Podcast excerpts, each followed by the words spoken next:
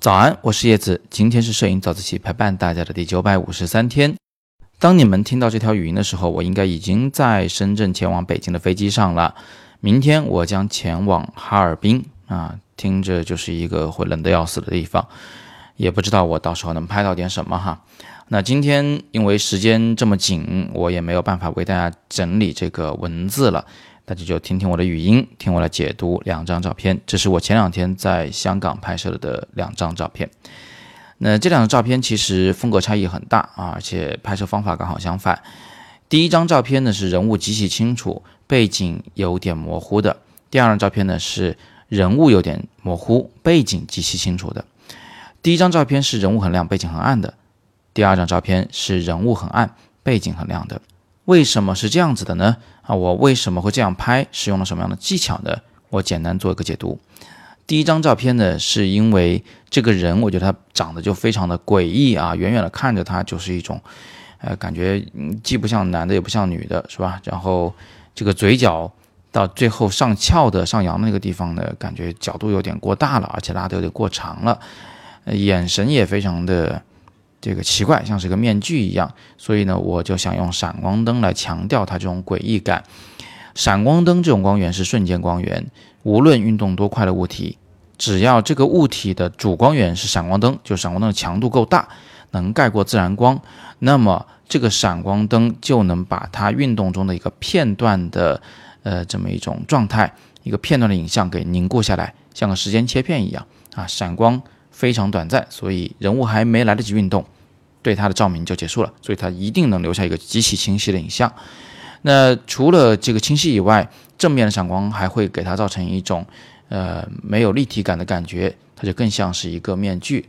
与此同时呢，闪光的强度如果够大，它如果能高过太阳光，它就可以使得背景变得像黑天一样，变得比主体还要暗一些。这只是一个关于光比上的小伎俩。当主体的亮度大过背景亮度，那么我们看上去就会像是黑天，这个人物就变得极其的明显，啊，他的这种诡异感就变得更加凸显。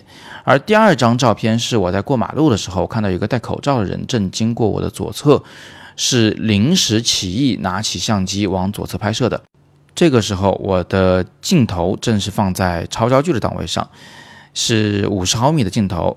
超焦距呢是从一点五米到无穷远全清楚，而这个人离我的距离明显已经近于了一点五米，我来不及再进行手动对焦，只是把相机简单的甩到了我的脸的左侧，对它摁下快门。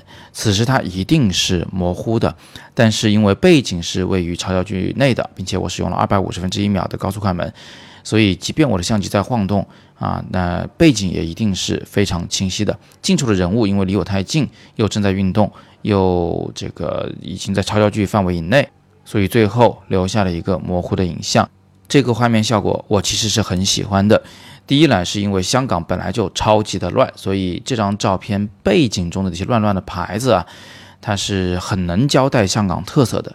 第二呢，是香港人给我的感觉啊，就是走在路上呢是比较匆忙、比较严肃。而且人与人之间呢会比较有隔阂感啊，所以这个人物他本身的状态是非常符合我的预期的。我也很喜欢他这个帽子的这个口罩，把他自己严严实实的这个埋在后方，而他的模糊感呢，正好就预示着他走路的速度很快，他突然闯进了我的镜头。这一点请大家尤为注意。当一个画面里几乎所有的物体都是清楚的，但偏偏有一个。非常模糊的人啊，以非常大的面积出现在镜头里面的时候，观众的观感上其实会认为这个人是闯入镜头的，他反而就能造就一种啊非常身临其境的、非常突发的这么一种画面效果。前两天有人问我说，能不能多讲一点街头摄影的呃小技巧？那么这就是其中之一。我经常会用这种方法来拍照。我再重复一次，人物所在面积非常大，并且非常模糊，但画面中其他物体都清楚，这可以带来人物闯入镜头或者冲向镜头的这么一种临场感。最后，我想听听大家的看法。第二张照片是我很喜欢的一张照片，你也会喜欢这样的照片吗？你是否也能通过这张照片感受到香港街头的那种氛围呢？你可以在评论区留言来告诉我你的看法。今天是摄影早自习陪伴大家的第九百五十三天，我是叶子，每天早上六点半，微信公众号“摄影早自习”，不见不散。Thank you.